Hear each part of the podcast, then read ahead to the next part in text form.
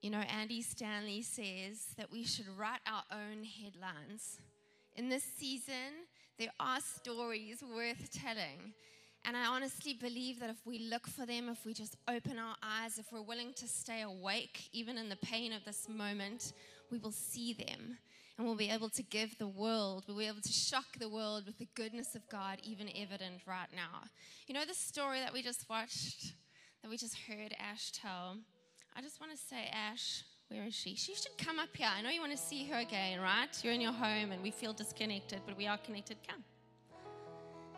You know, when you see her every Sunday, most of the time, she she roars over us as a worship leader and brings herself to the table. And for some of you watching her and being on the receiving end of that beauty, you, you might just think she's just performing her gift, just bringing that, and you know, she's really good in it, and that's what she can do. But what I've had the privilege of doing over this, or I've had the privilege over this past season of watching a girl, almost like I've had front row seats to what God has done in her life. And there has been pain, and there has been sorrow, and there has been hardship, and yet she's got up again and again and again and brought herself to this house and given away her best and worshiped God with everything that's inside of you. And I just want you to know, church, that we get to benefit from the road that she's chosen to work, walk. A holy and hard way, a holy road. But we get to be on the, the other side of that and, and on the receiving end of so much that I believe God wants to take us into the church. And so, if you're at home now, wherever you are, I'd love you to take a moment to encourage Ash in the comments. She's going to go back and read them. And we want to just celebrate you and thank you for your vulnerability and your honesty. And so why don't you go ahead, tell her that she's awesome, be forensic, and your encouragement goes a long way in this moment. And I really do believe that as a church, we are going to take time over the next few weeks to tell you good stories, to, to remember the right stories, because there's a lot of bad news out there. But we're going to talk, we're going to make headlines that say, Girl has debt paid in full, girl is healed, young couple in church buy their pastors a stay for their anniversary just because you know who you are. I can't see you. Amazing, amazing good news stories just because we need to write our own headlines right now. Tell the right stories, tell the good stories, it's worthwhile. I want to pray. Thank you, Jesus, that you are a strong tower and the righteous run to it. We run to you this morning, Jesus, because you are enough for us in this season. You are good, and we receive everything that you have for us this morning, every heart and every home. Amen. Amen. Okay, so as you will have heard many times over the past few days, we are starting a new series, which I'm very excited and passionate about. It is taken from the book written by John Eldredge. We are not just going to pretend to have come up with all these good ideas. We have taken someone else's hard work and beautiful material and we have made it our own. And we want to share it with you, both Dylan and I, and some of our team over this past year have taken his ideas, his thoughts, and, and applied them to our lives. And they have made an incredible difference in the way that we face our everyday. And so, this book, Get Your Life Back, I believe has had a great impact on my life, but I know for everybody who would take hold of it, you would walk forward with something new and powerful for the season. And so, why don't you lean into it? Lean into it. Let this not just be another series that we do and then you forget. Let this be something that you take hold of in your everyday. Get your life back. Grace for a world gone mad. That's what we're calling it in this place. I want to read to you from his introduction because I believe he really sets it up incredibly well. There's madness to our moment. And we need to name it for what for the lunacy it is because it's taking our lives hostage. There's this blistering pace to life. But what got my attention was more than that. It was, it, it's what was happening to me as a person. I found myself flinching when a friend texted and asked for some time. I didn't want to open email for fear of the demands I'd find there. I had a shorter and shorter fuse in the traffic. Anyone relate to that?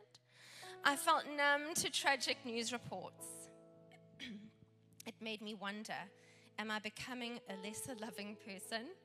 I had little capacity for relationships and the things that bring me life, like a walk in the woods and dinner with friends and a cold plunge in a mountain lake.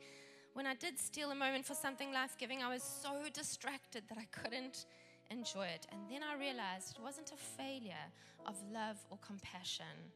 These were symptoms of a soul pushed too hard, strung out, haggard, fried. My soul just can't do life at the speed of smartphones, but I was asking it to. Everybody's asking theirs too. I'm guessing you've experienced something similar. Your soul is looking for something. Are you aware of what it is? I want to ask you some questions. Are you happy most of the time? How often do you feel lighthearted? Are you excited about your future? Do you feel deeply loved? When was the last time you felt carefree? I know it's not even fair to ask.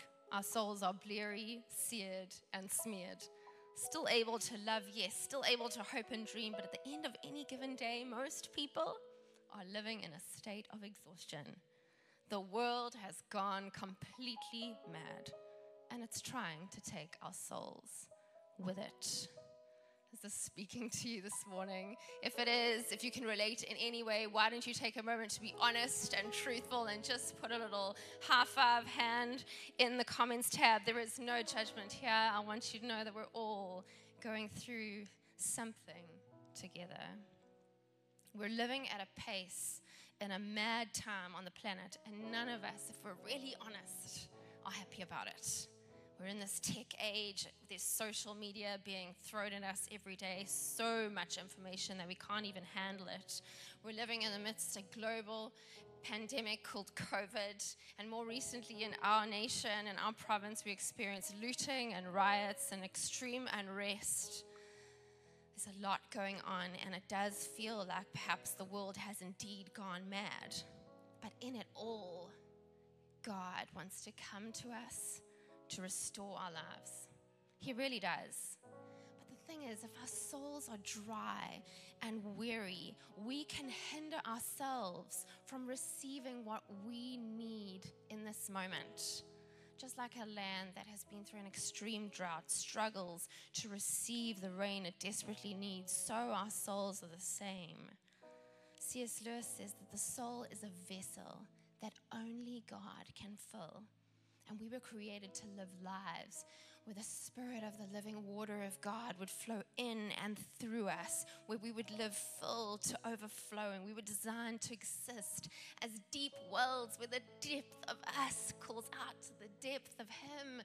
But if we're honest, most of us are dry. We're exhausted.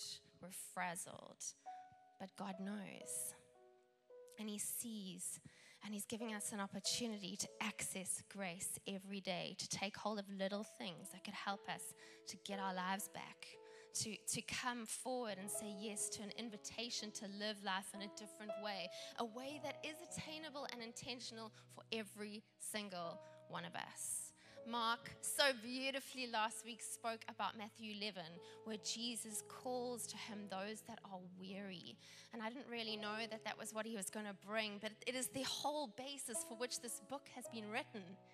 Come, Jesus says, come to me with your bleary, smeared, frazzled, blistered soul. Come with all of it. Come to me, and I will give you rest. I will help you to live light and carefree, and I will help you to recover your life. I will help you get your life back. And so, if you're a note taker in this place, in your home, and you are ready for it, I have a title for you this morning. It's called Mountain Lions, Horses, and the Sigh. And you have to stay to, for the whole message to understand why I have given it such a riveting title. In the Colorado mountains, horses are something that you see all the time. They're part of the landscape. They're beautiful, they're part of work, they're part of play, they're part of recreation, but they're also prey. And what happens is that there are many threats to the horses, but the biggest being the mountain lion. I didn't even know a mountain lion existed. Go Google it, it's a thing. But anyway, the greatest threat to a horse in Colorado is the mountain lion. And the mountain lion likes to come at night when the horses are vulnerable and asleep. Let me tell you, I could preach a whole series on what's going on with the mountain lions and the horses that I believe would help you now, but I don't want to go there now. I want to just help you see what it means for us in this moment. But over time, the horses have become aware of how the mountain lions like to operate. And so, if they know that they're in the area, what happens is at nighttime they become hyper vigilant and extremely on edge. They're tense, they're stressed, they're fretful and fearful because they know they could be imminent prey.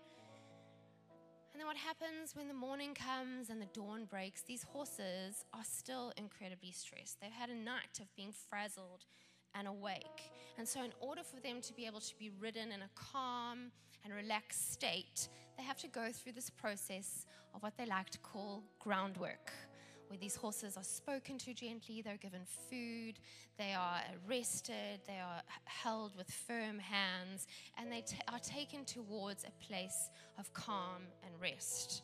And the people that are doing this groundwork, they wait for a specific moment where they know that this horse is suddenly at peace. And they call it the small, soft sigh. Why am I telling you all of this? What is the point? It's because we are not different to these horses. We're in a night season.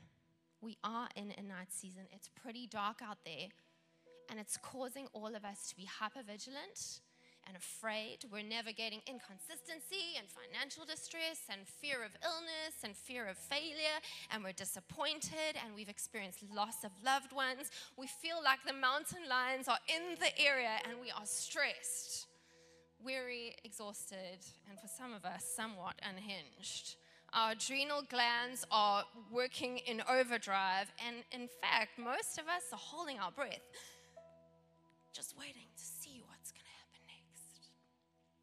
what we need right now is not more money, not more social media, not more information or social events or entertainment or substances and activities that can make us feel better. What we need is groundwork. Small, seemingly unassuming graces that lead our souls towards the sigh. You know that sigh. when you get home after a long day and you sit back on your couch and you lean back and everything just goes, when you arrive at a beautiful destination and it almost takes your breath away. I will never forget arriving in Mauritius. We were so excited last year, and we'd arrived at night, so I couldn't really see what was around us. But as I woke up in the morning and I stepped onto that balcony, I remember looking out at the expanse, and it's like my whole being exhaled. It's the soul sigh. It's that leaning back and relaxing into the, the, presence of the moment, the loosening of our grip, the exhale, the moment where we recover our breath and we steady our pace. The first thing you need to remember today, if you're taking notes, is the power of Selah. The Bible too speaks about this concept of a soul sigh, that being with the Lord, that rest. There's a word within scripture, it's called, it's Selah. It's found only in two books of the Bible. It's found 71 times within the Psalms and once in Habakkuk 3. The implied meaning of this word is a poetic pause placed strategically within the scriptures to encourage us as people to stop, to consider all that we've read, all that we've seen, all that we've taken in, and then to mindfully give thanks. The author of the Passion Translation, the paraphrase of the Bible, rewrites the Selah as a pause in his presence. For example, let's go to Psalm 46 in the Passion Translation. God, you're such a safe and powerful place of refuge. You're a proven help in time of trouble, more than enough and always available whenever I need you. So I will never fear, even if every structure of support were to crumble away. We will not fear, even when the earth quakes and shakes, moving mountains and casting them into the sea. For the raging roar of the stormy winds and crashing waves cannot erode our faith in you. Pause in his presence. Selah. what is that writer wanting us to do? He's wanting us to read the truth of who God is, what He has done, and what He will continue to do, to pause and mindfully consider it, and then to give thanks. Thank you, God. I see it. I see you. I stop. And so, the grace I want to share with you today, I want to show you something powerful, something so simple, something so practical, you're going to be shocked. It's called the one minute pause.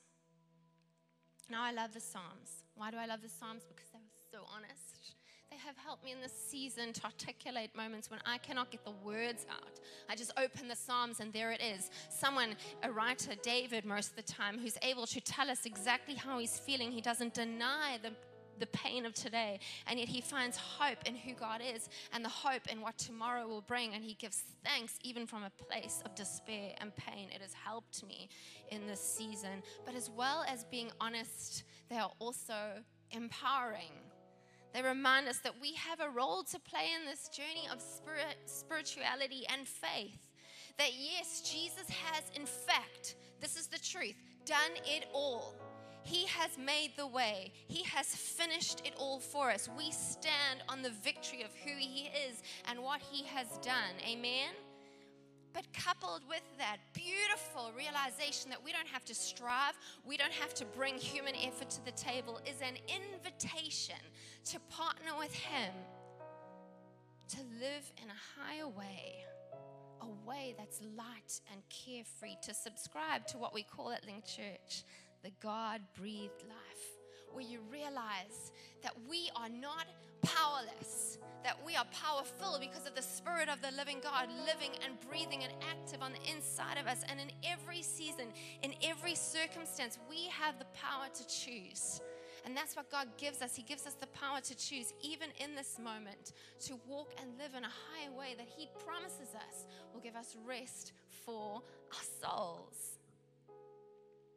And you'll see when you read the Psalms, this happens often. I just want to show you one example. But in Psalm 130, he talks about, From the depths of despair, O Lord, I call for your help. I cry to you, O God.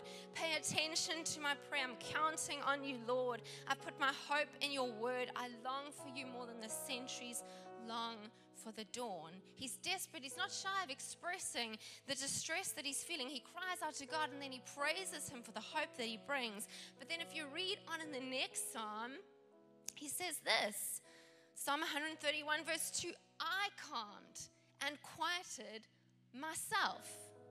I calmed and quieted my heart. The second thing I want you to remember this morning, if you are taking notes, is you can do it yourself. Come on, somebody. Isn't that exciting news today? Too often we wait for someone to make it better, to make the pain go away, to try and fix it all. We're not sure that we can read the Bible, we're not sure if we know how. We disqualify ourselves from walking in a real intimate relationship with Jesus because we don't know if we know how to pray. Can I say, if you have a, a voice, you can pray. If you can read and you have a Bible, you can access the Word of God for yourself, the promises, the hope that He brings. You can do it. You don't have to rely on me getting up here on a Sunday or Mark or Dill. You can pick up your Bible every day. This moment in history where we have been disconnected and kept from the church should not have derailed our faith. It should not derail who we are because we have access to Him every single moment of every single day for ourselves. I went on a complete tangent, but I'm so passionate about every single one of us taking hold of our own personal faith journey with Jesus. I can only be responsible for me. You can be responsible for you. And let me tell you, you can do it. You have everything, every single thing that you need in you by the power of the Spirit of the living God to walk through this season and come out stronger on the other side. And if you hear nothing else today, I want you to hear this. Finding rest for your soul and getting your life back, it is possible. It's not impossible. It's a promise. It's in scripture, and you can do it for yourself by the power of God living and active on the inside of you. It can be done, and one of the most effective ways to bring calm and peace and rest to our souls, to calm and quiet our hearts, is to practice what John Eldredge likes to call, which I have practiced for myself, the one minute pause. A minute where you intentionally stop moving, stop thinking, stop talking, stop juggling, stop hustling, stop multitasking, stop trying to convince people of all the things, stop posting on social media, stop rushing. You stop what you're doing and you be still. And in the stillness, you say a few things. Now, what this looks like for me is rush, rush, rush, rush, rush, rush, kids in the car, kids out the car, drop one, drop two, stand. I'm late for a meeting. What am I going to do? I've got four minutes to go, but I only need one. So I stop outside the door or in my office or in my car and I take a breath. I breathe in and I breathe out. And then I say a few things. I say, I give everyone and everything to you, Jesus. I give this moment to you, Jesus. I give everyone and everything to you. And then I breathe in and I breathe out. And I say, I receive everything that you have for me. I receive you. You're all that I want. You're all that I need. And I breathe in and I breathe out. And then I thank Him. Thank you, God. Thank you for who you are, that you're for me, that you're with me, and you've gone ahead of this moment, and that you make a way. And then I go on with the next activity that meeting, that conversation, that school run, that decision, or the next whatever moment it may be. We be still, we breathe, we settle, we release, we ask, and we give thanks. Simple, right? Why don't we do it together? I know you're all pumped to do it together. Why don't you shift position where you are in your home? Just engage this moment, put your notes down, perhaps put your device down, and I want you to take a deep breath. Breathe in and breathe out. Be still. And I want you to say with me, I give everyone and I give everything to you. I give everyone and I give everything to you. Breathe in, breathe out. I love you, God. Would you fill me up? I receive you. You're all that I want. You're all that I need. I breathe in and I breathe out. Thank you, God. Thank you for who you are. Thank you that you're for me. Thank you that you're with me. And thank you that you have gone before. Thank you that you've made a way. And I breathe in and I breathe out. It's just a minute, but strategically placed in moments in your day where you're feeling harassed and hurried and stressed and tense, it could perhaps help you to recover the rest and peace that your soul needs in this season to function so that you can go about your life and your days in an optimal way. The world's gone mad, John Eldredge says, and it's trying to take our souls with it. So, the third thing I want you to remember this morning is to slay the madness. Slay it. How are we going to do that? Just with a minute, here and there. Just one minute. We can slay the madness when we refuse to be swept along in its current when we pause and we breathe and we allow our souls to catch up. It's been one of the most helpful things that I have done in this past year. It's brought calm and clarity and consistency and confidence to my life because I've just stopped and I haven't allowed my external circumstances to dictate what my day should look like. You know, when you're in an airplane and they give you that emergency protocol, I actually think it has a different name and I could not remember it. But anyway, I'm going to call it emergency protocol. and they say to you know when the, um, the, cabin pressure drops not what you want to hear ever when you're in an air, airplane but when the cabin pressure drops you need to grab the oxygen mask and put it on yourself first because if you don't you're not much help to anyone else around you you know, at this church, we say often and with conviction and confidence, we exist to champion God breathed living. Can I say to us this morning, as a church who still believe that even amidst this season, it doesn't look like we hope it should look, hoped it would look, but God is still in it and we still exist to champion God breathed living. But how do we do that if we are walking around breathless ourselves? It starts with me, it starts with you taking ownership of your life and your story and your health in your soul. If we are going to be effective advocates of change and bringers of hope and peace in this season to our nation, we best ensure that we take care of our own souls first, for ourselves. There is a world around us that desperately needs you and I to be well within our souls. And there's an invitation from God this morning to recover your life, to get it back, to take hold of it. And so, what would it look like, church, for you to take a minute here or there in your week coming to pause, to stop, to breathe, to ask, to receive, and to give thanks? Let's pray. I thank you, Jesus, that you give us grace. You say that your mercies on you every morning. And so we take hold of your grace this morning. We take it with both hands and we thank you. And I pray, I pray that Holy Spirit, you would empower every single person who's watching right now to just take a step, to just take a step to perhaps try something new and different and other. And I thank you that as we commit to walk with you, Jesus, you are working things out passionately for our good.